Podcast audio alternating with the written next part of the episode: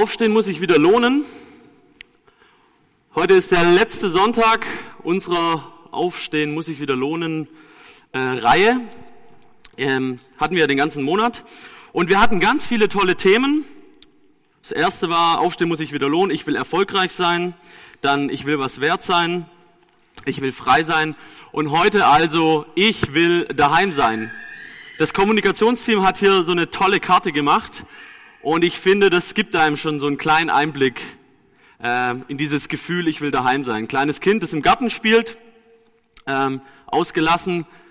Das gibt mir persönlich, wenn ich da drauf gucke, das Gefühl von daheim sein. Ähm, jetzt weiß ich nicht, wie es dir geht, wo du dich daheim fühlst, beziehungsweise was dir das Gefühl gibt, daheim zu sein. Und äh, letzte Woche hat der Nico das äh, sehr schön gemacht hier mit ähm, einer äh, Umfrage zu seinem Thema und das gleiche möchte ich jetzt auch machen. Ich möchte dich mal bitten, dass du mit deinem Nachbarn, deiner Nachbarin erstmal darüber sprichst. Ähm, was gibt dir das Gefühl von daheim sein?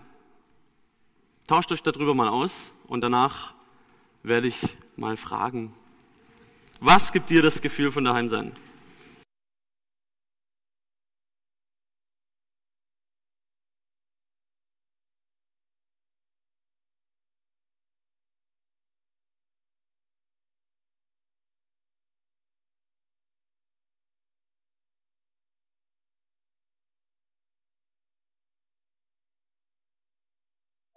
Okay. Dann frage ich mal, was gibt euch das Gefühl von daheim sein? Bitte? Freunde und Familie? Annahme? Kaffeegeruch? Mhm. Mhm. Der Stuttgarter Kessel. Sport? Sprache? Mhm. Dialekt? Welchen Dialekt? Bayerisch. Bayerisch, okay. Gut. Noch eins? Nichts mehr. Okay. Stille. Stille kann auch einem das Gefühl geben von daheim sein. Okay. Gut. Ich möchte euch ähm, kurz mit hineinnehmen, was ich heute mit euch vorhabe. Und zwar möchte ich ähm, euch zu Beginn fünf vermeintliche Gefühle ähm, vorstellen, auch immer anhand von Beispielen, die uns eventuell in unserem Leben das Gefühl von Daheimsein vermitteln können. Ich werde es da noch näher beschreiben. Fünf vermeintliche Gefühle von Daheimsein.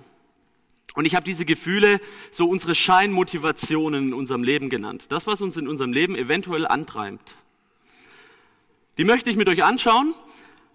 Danach möchte ich auf eine Bibelstelle zu sprechen kommen die das Ganze auch nochmal ähm, deutlich machen soll. Und am Schlu Schluss möchte ich mit euch gemeinsam anschauen, wie kann man denn diese Scheinmotivationen, diese vermeintlichen Gefühle, die uns das Gefühl von Daheimsein vermitteln, wie kann man die eventuell anhand dieser biblischen Geschichte aufdecken?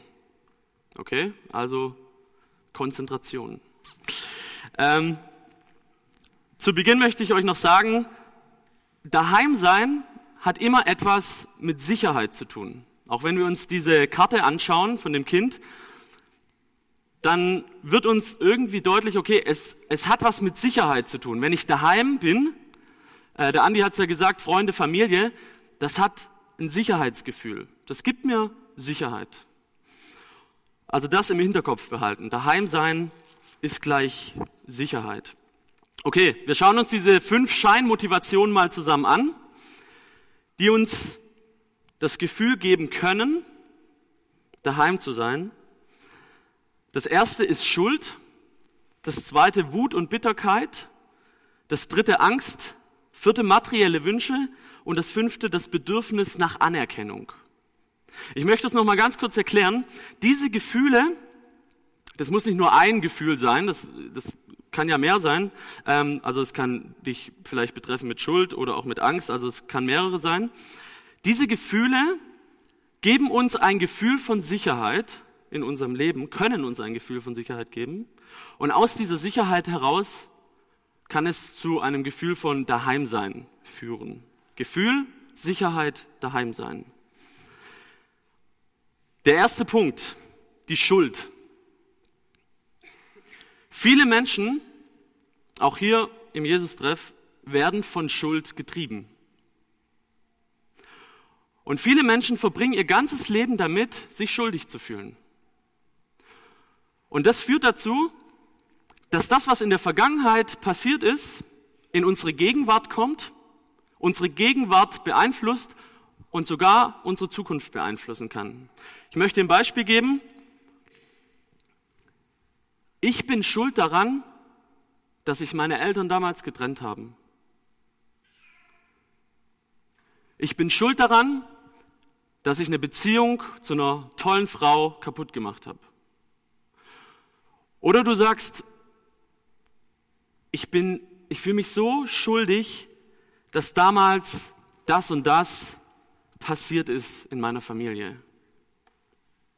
Und diese Schuld treibt dich an. Und diese Schuld wächst in deinem Leben. Und diese Schuld kommt immer stärker und sie wird zu deiner Motivation in deinem Leben. Eine Scheinmotivation. Ein Gefühl, das zu einem Antrieb wird in deinem Leben. Es gibt auch Menschen, die sitzen bei so einem tollen Wetter draußen im Café, essen einen Kuchen, trinken Kaffee und fühlen sich schuldig. Warum? Weil sie sagen, boah, eigentlich, jetzt vielleicht nicht am Sonntag, aber wenn es Montag wäre, eigentlich müsste ich arbeiten. Ich fühle mich schuldig. Ich kann hier nicht einfach sitzen und einfach mal genießen. Ich fühle mich schuldig. Und es gibt sehr viele Menschen, die auch das antreibt. Ich muss dauernd arbeiten. Wenn ich nicht arbeite, dann fühle ich mich schuldig. Dann habe ich das Gefühl, dass ich nichts für die Allgemeinheit tue. Dann habe ich das Gefühl, dass ich nichts bin. Der zweite Punkt, Wut und Bitterkeit. Auch das kann uns antreiben im Leben und uns eine Scheinmotivation geben. Viele Menschen werden von Wut und tiefer Bitterkeit angetrieben. Und sehr viele Menschen halten an ihren Verletzungen fest, die sie mal erlebt haben. Ähnlich wie bei der Schuld, aber du bist vielleicht derjenige, der verletzt wurde, nicht der, der verletzt hat. Auch dazu ein Beispiel, ein hartes Beispiel. Du wurdest von deinem Partner betrogen. Wir haben das vorher im Anspiel ähm, auch schon gesehen. Und Wut und Bitterkeit steigt in dir auf. Und dieses Gefühl kriegst du nicht mehr weg. Und es fängt an, sich in dein Leben reinzufressen und es fängt an, sich zu verhärten in deinem Herz, in deiner Seele. Und du führst eventuell dadurch ein immer bittereres Leben. Und es muss nicht nur in der Beziehung sein, du kannst auch sagen, ich hasse meine Eltern. Ich hasse meine Eltern. Was meine Eltern mir damals angetan haben, das werde ich ihnen nie verzeihen können. Ich hasse meine Lehrer. Die haben mich damals bis aufs Letzte ausgelacht. Ich hasse Männer. Ich wurde von einem Mann richtig beschissen. Von einem Mann. Und seitdem traue ich keinem Mann mehr über den Weg. Ich hasse alle Frauen. Denn diese eine Frau hat mir wehgetan. Und deshalb kann ich keiner Frau mehr trauen. Und diese Wut und diese Bitterkeit, wird zu deinem Antrieb in deinem Leben, zu deiner Scheinmotivation. Ähm, mir fällt dazu immer so dieser griescremige Hausmeister ein. Ich weiß nicht, ob ihr ähm, das in der Schule äh, vielleicht so einen Hausmeister auch hattet. Bei mir an der Realschule war das so, da war immer ein Hausmeister, boah, wenn ich dem zu viel Geld irgendwie gegeben hat und der konnte da nicht wechseln, dann hat er mich rund gemacht, ja, und der lief dann auch immer so durch die, durch, durch die Gänge und du hast gedacht, um Himmels Willen, der Mensch hatte noch nie Freude im Leben. Ja. Ähm, und es gibt solche Menschen. Die werden von Wut und von Bitterkeit angetrieben. Der dritte Punkt, Angst. Ich denke, dass Angst ähm, so ziemlich alle Menschen betrifft. Und wenn wir uns die Tagesthemen anschauen, wenn wir uns ähm, ja, die Nachrichten jeden Tag anschauen oder in die Zeitung gucken, dann wird es einem ja auch Angst und Bange. Ähm, Hungersnot in Afrika, jetzt eventuell der Krieg mit dem Iran, in Syrien werden Menschen umgebracht. Ähm, Hartz-IV-Familien, ähm, Kinderarmut, ähm, die Rentner in Deutschland ähm, werden auch immer ärmer, da bekommst du Angst. Und du sitzt vielleicht dann wirklich abends vorm Fernseher und du denkst, oh scheiße, ähm, das macht mir Angst. Aber es kann auch sein, dass du in deiner Jugend, in deiner Kindheit, wie auch immer, Dinge erlebt hast und die haben dazu geführt, dass du heute ein angsterfülltes Leben führst. Oder du hast vielleicht eine erbliche Veranlagung für Angst. Und aus dieser Angst wird plötzlich dieses Schlagwort Depression. Und diese Depression, diese Angst fängt an, wie ein Gefängnis in deinem Leben zu werden. Und es wird für dich zu deinem Gefühl, zu deiner Scheinmotivation, zu deinem Gefühl von daheim sein. Wenn ich mich in die Angst rette. Beispiel dazu, Whitney Houston ist vor einigen Wochen gestorben. Und diese Frau war eine bildhübsche Frau. Und sie war nicht nur bildhübsch, sondern viele sagen sogar, sie hatte vielleicht die beste Stimme aller Zeiten. Und Whitney Houston hat mal in einem Interview gesagt, ich habe so Angst, dass ich mein Publikum enttäusche, dass ich schlecht singe, dass ich schlecht aussehe und ich habe Angst zu versagen jeden Tag. Und vor lauter Versagensängsten hat sich diese Frau in Alkohol und Drogen gestürzt. Und außerdem hat sie dann noch einen Typen geheiratet, der ihr nicht gut getan hat und über den sie mal gesagt hat, ich bin so abhängig von diesem Mann. Ich bin nichts ohne diesen Mann. Ich kann nicht alleine sein ohne diesen Mann. Whitney Houston ist vor einigen Wochen ganz alleine, ohne Familie, ohne Freunde, ohne ihren Mann, ohne irgendjemand in einem Hotelzimmer gestorben. Angst hat diese Frau ganz stark angetrieben in ihrem Leben. Der vierte Punkt, der uns antreiben kann, ist materielle Wünsche. Dein Leben wird angetrieben von Materialismus. Und es ist vielleicht sogar deine einzige Motivation, die einzige Motivation in deinem Leben. Ich möchte so viel wie möglich haben. Das ist mein Lebensziel. Ich möchte eine fette Karre. Ich möchte jemanden darstellen im Leben. Ich möchte ein dickes Haus haben. Ich möchte dazu noch eine tolle Biene als Frau haben. Ich möchte jemanden darstellen. Und ich weiß nicht, ob ihr diese Sätze kennt. Wenn ich erstmal in diese Wohnung gezogen bin, dann wenn ich erstmal das neue iPhone 4S habe, dann. Wenn ich erstmal dieses Auto habe, dann. Wenn ich erstmal das Studium beendet habe, dann. Dann wird's geil. Dann wird's gut. Dann habe ich es geschafft. Aber erst dann. Erst dann habe ich es wirklich geschafft. Nochmal ähm, ein Beispiel dazu, auch ein recht trauriges Beispiel. Am 6.1.2009 stand bei Spiegel Online folgende Meldung. Milliardär Merkel begeht Selbstmord. Der schwäbische Großindustrielle Adolf Merkel ist tot. Am Montagabend ließ sich der 74-Jährige von einem Zug überrollen. Die Hinterbliebenen teilten mit, die schwere Krise seiner Firmengruppe habe den leidenschaftlichen Familienunternehmer gebrochen. Der Mann war Milliardär und er hatte ein gigantisches Firmenimperium und ähm, er hat, glaube innerhalb von einem Tag, als die Börsen zusammengebrochen sind, hat er einen dreistelligen Millionenbetrag verloren an einem Tag. Und diese Tatsache, dass auch dass sein Familienimperium ähm, zerstört hätte wahrscheinlich, das hat diesen Mann dazu bewogen, sich umzubringen. Dieser Mann hat sein Leben lang damit verbracht, sich etwas aufzubauen.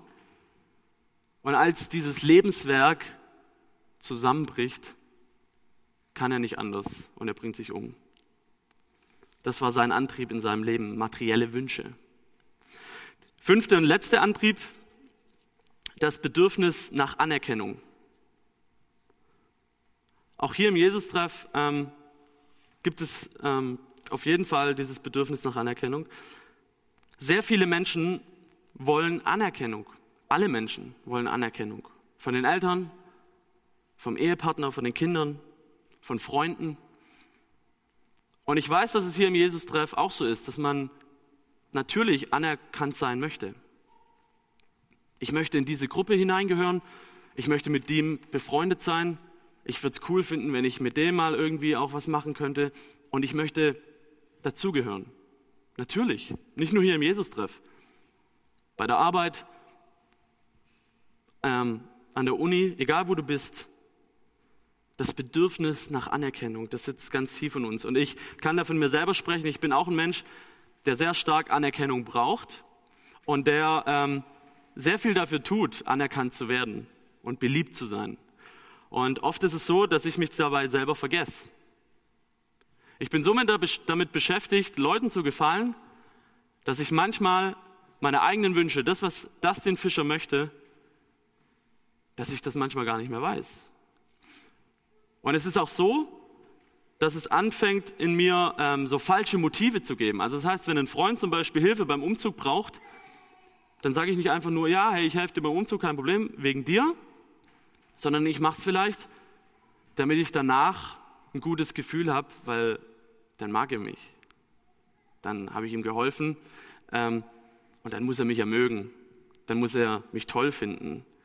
Und das fängt so an, so ein egoistisches Verlangen auch zu geben. Und Anerkennung wird ein Riesenpunkt in meinem Leben.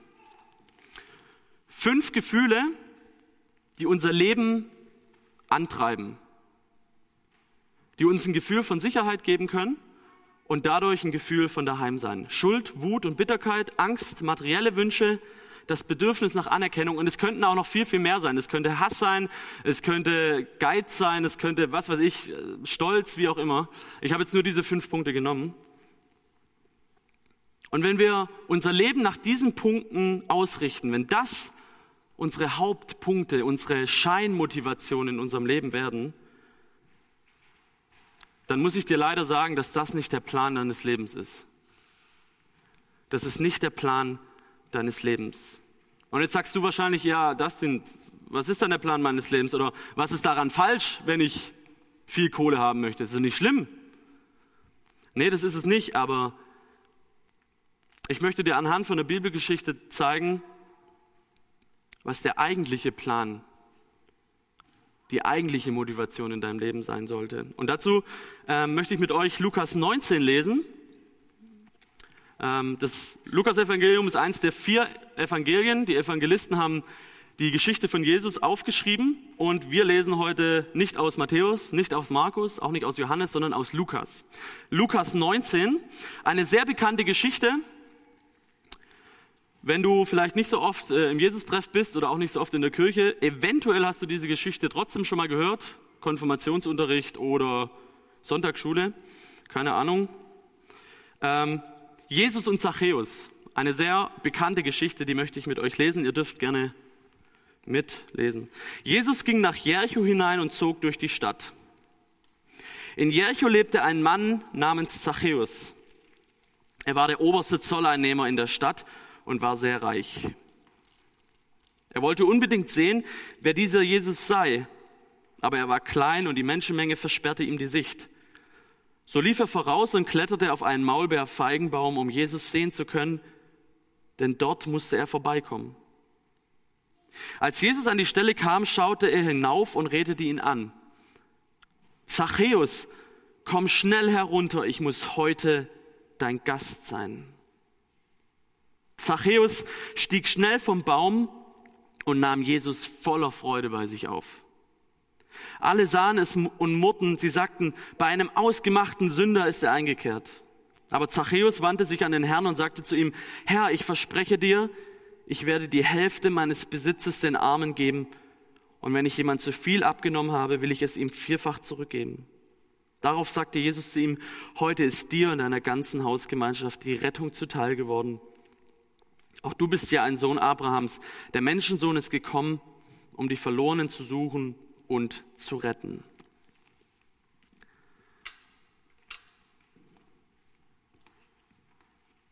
Jesus und Zachäus, und ich möchte es noch ganz kurz sagen, ähm, in dieser Geschichte steckt so viel drin, eine Menge. Und ich werde nicht alle Aspekte anreißen können. Ich möchte versuchen, ein paar Punkte rauszunehmen. Zachäus war ein unvorstellbar reicher Mann, war mega reich. Und dieser Zachäus war ein Zöllner. Und jetzt müssen wir wissen, okay, was ist ein Zöllner? Was war ein Zöllner zur damaligen Zeit? Ähm, Die Geschichte spielt in Jericho und Jericho liegt 20 Kilometer vom heutigen Jerusalem entfernt, also in der heutigen Israel bzw. Westjordanland. 20 Kilometer Jericho, Jerusalem. Und Jericho hatte eine wahnsinnig große Stadtmauer. Und nach Jericho konnte man nur rein über verschiedene Stadttore. Und an jedem Stadttor gab es so ein Zollhäuschen. Und in diesem Zollhäuschen saß immer ein Zöllner. Und ich muss dazu sagen, dass das heutige Israel zur damaligen Zeit ähm, eine Provinz des römischen Reiches war. Die Römer waren in ganz Europa und eben auch im heutigen Israel. Sie waren dort Besatzungsmacht zur damaligen Zeit und sie waren verhasst von den Juden, von der dortigen Bevölkerung. Jeder hasste die Römer. Und es war jetzt so, dass die Zöllner zusammen mit den Römern zusammenarbeiteten. Also schon mal der erste Punkt, der nicht so toll ist. Ähm, denn die Römer haben gesagt, okay, so und so viel Geld verlangst du jeden Tag, wenn Leute nach Jericho hinein wollen. Das heißt, jeder, der hinein wollte, jeder, der Waren hinbringen wollte, der Handel treiben wollte, der seine Familie besuchen wollte, musste Geld bezahlen. Und die Zöllner haben den Tagessatz also festgelegt, haben gesagt, okay, so viel kostet es. Und die Zöllner haben dann noch Folgendes gemacht. Sie haben in die eigene Tasche gewirtschaftet. Die Zöllner haben gesagt, okay, das Geld verlange ich. Aber leider hast du das Pech, heute an meinem Tor vorbeizukommen. Ich knöpfe dir einfach noch ein bisschen mehr Kohle ab. Das heißt, die haben in ihre eigene Tasche gewirtschaftet. Und das bedeutet, die Zöllner waren Betrüger. Es waren Verbrecher. Und jeder hasste diese Zöllner. Und jetzt lesen wir, dass Zachäus nicht irgendein Zöllner war, sondern er war der Oberzöllner. Das bedeutet, er war der Chef dieser ganzen Truppe. Und als ich äh, die Geschichte gelesen habe, habe ich mir überlegt, okay, welche Scheinmotivation hat Zachäus angetrieben? Wenn wir unsere fünf Motivationen anschauen, welche Motivation hat Zachäus angetrieben? Und da ist mir Punkt 4 eingefallen. Materielle Wünsche. Zachäus hat alles dafür getan, dass er Fettkohle macht. Er hat betrogen, er hat mit den Römern zusammengearbeitet und es war für ihn das Wichtigste. Der Mann hatte ein fettes Haus, er hatte Sklaven, er hatte Hausmädchen, ihm wurde wahrscheinlich noch der Popo abgeputzt, dem wurde alles gemacht, dem Mann. Er war richtig reich und das hat ihn angetrieben in seinem Leben. Und an irgendeiner Stelle, wir wissen nicht warum, bekommt dieser Zachäus das tiefe Bedürfnis, ich möchte diesen Jesus sehen. Und ich muss dazu sagen, ähm, die Geschichte vor unserem Bibeltext, da heißt es, dass Jesus vor den Toren von Jericho einen Blinden geheilt hatte. Und das hat sich wie ein Lauffeuer rumgesprochen. Und deshalb können wir auch verstehen, warum Tausende von Menschen in Jericho Jesus sehen wollten. Der Mann hatte jemand geheilt gehabt. Und Zachäus wollte das unbedingt sehen. Und er kommt dorthin und er ist viel zu klein. Er bekommt Jesus überhaupt nicht zu sehen und er bekommt wahrscheinlich noch Ellenbogen zwischen die Seite, weil er halt ein Depp war und jeder ihn gehasst hat. Ähm, und er kriegt ihn nicht zu sehen. Und er sagt, okay, an der Stelle muss Jesus vorbeikommen. Läuft er also hin auf diesen Baum, weil er weiß, an der Stelle muss Jesus vorbeikommen. Er geht auf diesen Baum, Jesus kommt vorbei und dann passiert Folgendes. In dem Bibelkommentar habe ich gelesen, Jesus sah Zachäus und Jesus schaute in sein Herz. Jesus hat Zachäus gesehen und er schaute in sein Herz und Jesus sagt, Zachäus, komm schnell runter vom Baum, ich muss heute dein Gast sein. Die Scheinmotivation, der Wunsch nach Materialismus, der Wunsch, so viel Kohle wie möglich zu machen, stürzt in diesem Augenblick zusammen. Jesus schaut in das Herz von Zachäus und er sieht, was den Zachäus antreibt. Reichtum. Jesus deckt die Lebenslüge, das vermeintliche Gefühl von Geborgenheit, von Sicherheit, von Daheimsein des Zachäus auf. Und wenn ich das als Beispiel nehmen würde und Jesus heute hier wäre, dann würde er sagen, hi, hab keine Angst mehr. Du kannst vom Baum runterkommen. Das, was dich antreibt im Leben, deine Angst, ist dir genommen. Ich kenne dein Herz. Oder er würde sagen, Markus, deine Schuld, all das, was dich antreibt an Schuld, ist dir genommen.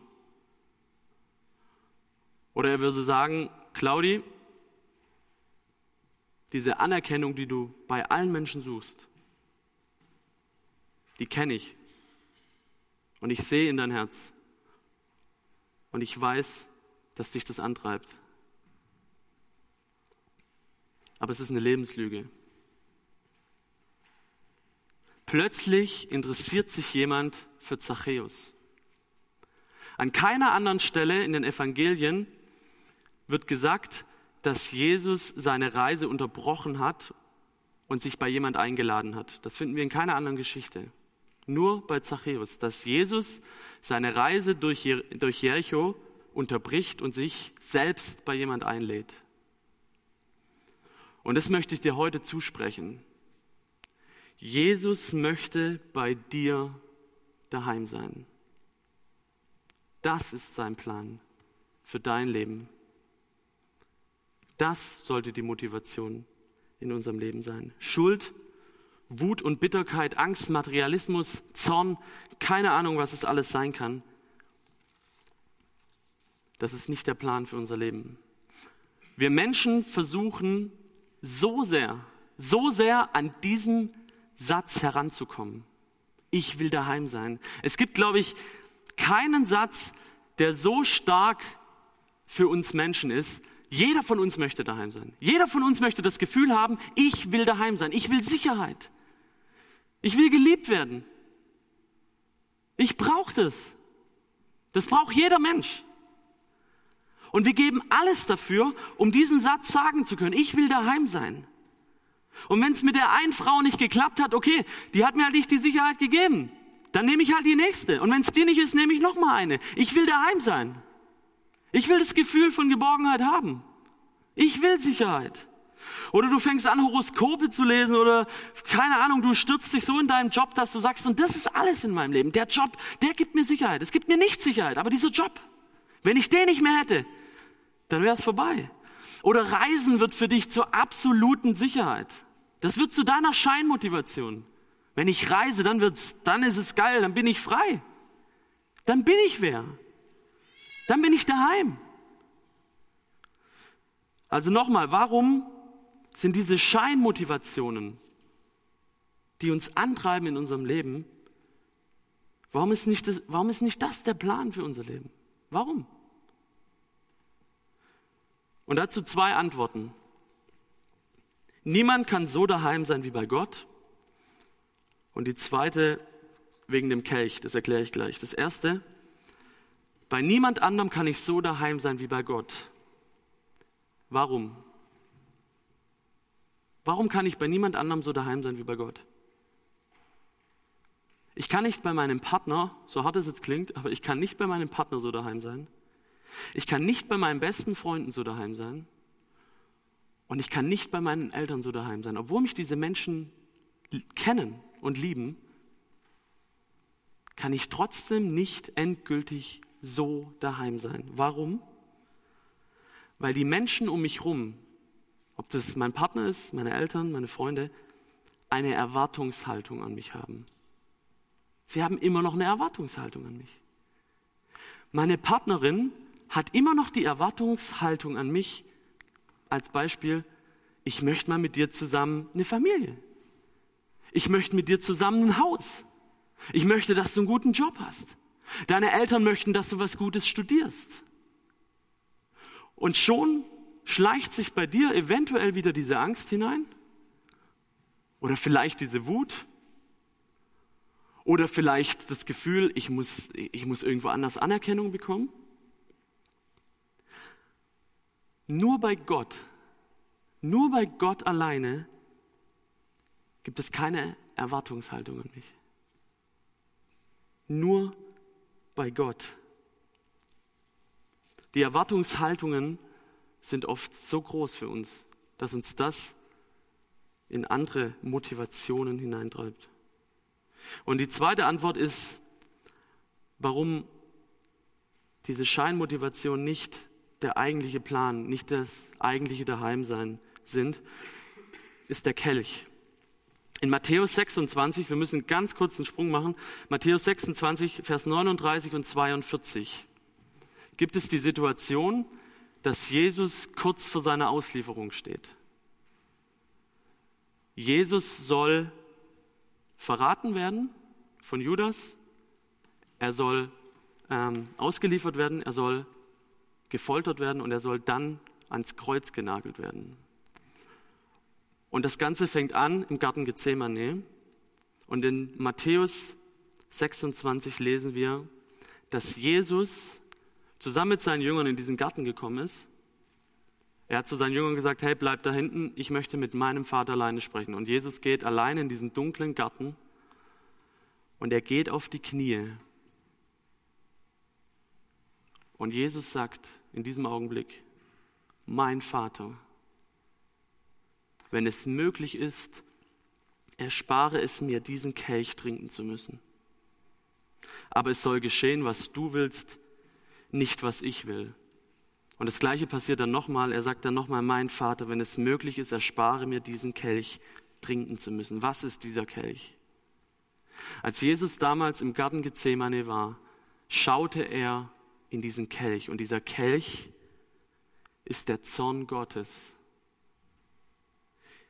In anderen biblischen Büchern, Jeremia und auch in Offenbarung, wird dieser Kelch immer als Zorn Gottes beschrieben. In diesem Kelch befinden sich alle Scheinmotivationen, alles, was wir an erste Stelle setzen in unserem Leben, alles, was unser Herz antreibt.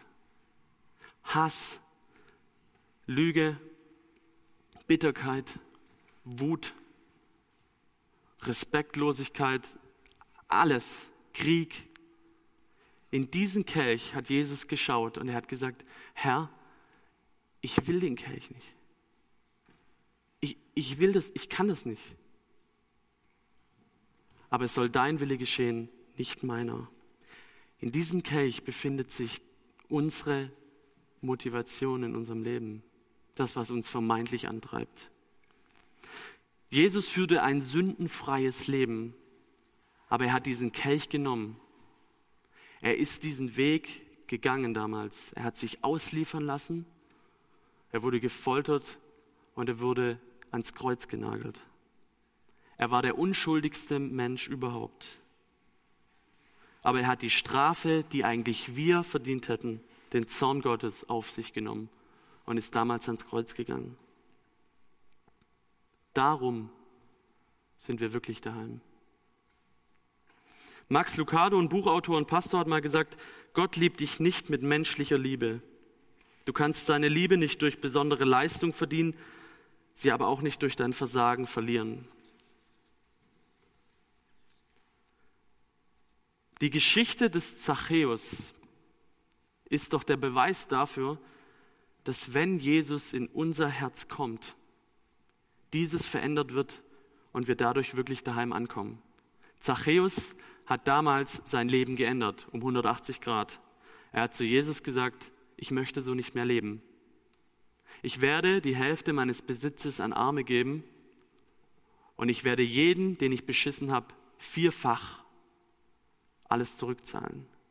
Er hat seinen Lebensstil geändert.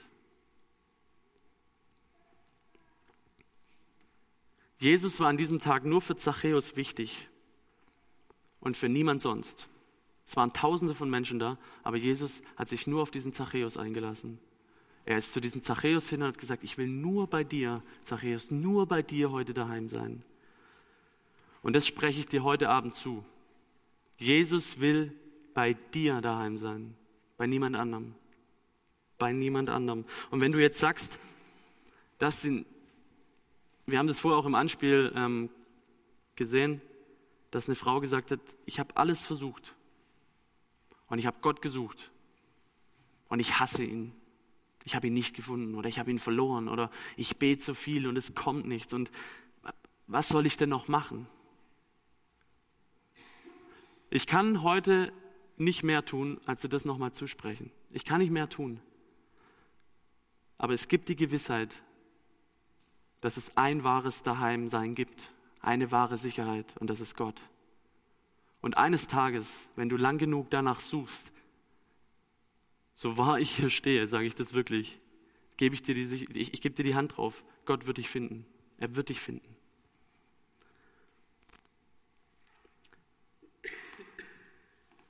Lasst uns zusammen aufstehen. Zum Schluss bitte.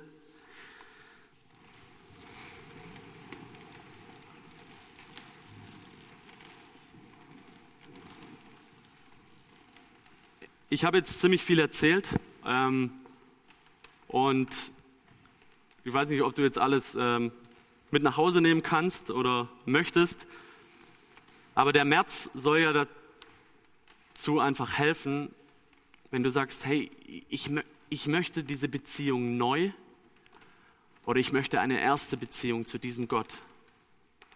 Ich möchte nicht mehr in Schuld leben. Ich möchte nicht mehr in Angst leben. Ich möchte nicht mehr, dass Wut mein Leben beherrscht. Keine Ahnung, was dein Leben antreibt, was deine Scheinmotivation im Leben ist, was deine Nummer eins in deinem Herz ist. Aber wir möchten dir heute Abend die Möglichkeit geben, Dinge abzuladen, bei Gott anzukommen. Es wird jetzt so sein, dass hier vorne vom Gebetsteam ein paar Leute sind und ich persönlich finde es unheimlich wertvoll und vor allem unheimlich beruhigend und gut, dass andere Menschen für mich beten können, wenn ich es nicht kann. Und wenn du das Gefühl hast, hey, ich, ich kann da nicht vorgehen, das ist, ich kann nicht zu Gott kommen. Ich will nicht zu Gott kommen. Ich habe diese Wut auf Gott. Oder ich habe diese Angst. Oder keine Ahnung, dann möchte ich dir trotzdem Mut machen. Geh nach vorne. Fang vielleicht heute eine neue Beziehung mit ihm an und sag, ich habe so viele Motivationen im Leben und es bist nicht du, Gott. Ich möchte, dass du an, meinen, an die erste Stelle trittst. Dann komm nach vorne. Wir werden nachher ein paar Lieder miteinander singen. Und es wird dann folgendes Gebet mit dir gesprochen werden, wenn du das möchtest. Ich lese es nochmal kurz vor. Ein Gebet um eine neue Beziehung zu Gott. Gott, danke, dass ich zu dir Vater sagen darf. Danke, dass du mich gemacht hast und mich liebst. Ich will ab jetzt mit dir leben. Jesus, danke, dass du für mich auf die Erde gekommen bist und den Weg zu Gott frei gemacht hast. Ich bitte dich um Vergebung für meine Schuld und mein Leben ohne dich. Danke, dass du am Kreuz für mich gestorben bist. Von heute an will ich zu dir gehören. Bitte fülle du mein Leben durch deinen guten Heiligen Geist aus. Übernimm du die Regie und mach mich zu einem neuen Menschen, der dir glaubt und dich immer mehr liebt. Und bitte bleib du immer bei mir. Amen. Ich möchte dich ermutigen, nach vorne zu kommen und eine neue Beziehung zu Gott anzufangen. Und wenn du schon seit 20 Jahren Gott kennst und Jesus kennst, aber du das Gefühl hast, ich möchte heute nochmal neu anfangen, dann besteht auch dazu die Möglichkeit, nach vorne zu kommen. Und wenn du lieber sitzen bleiben möchtest, dann darfst du das natürlich auch gerne tun. Aber nutze die Gelegenheit hier im Gottesdienst. Hier bist du auch ein Stück weit daheim. Nutze die Gelegenheit.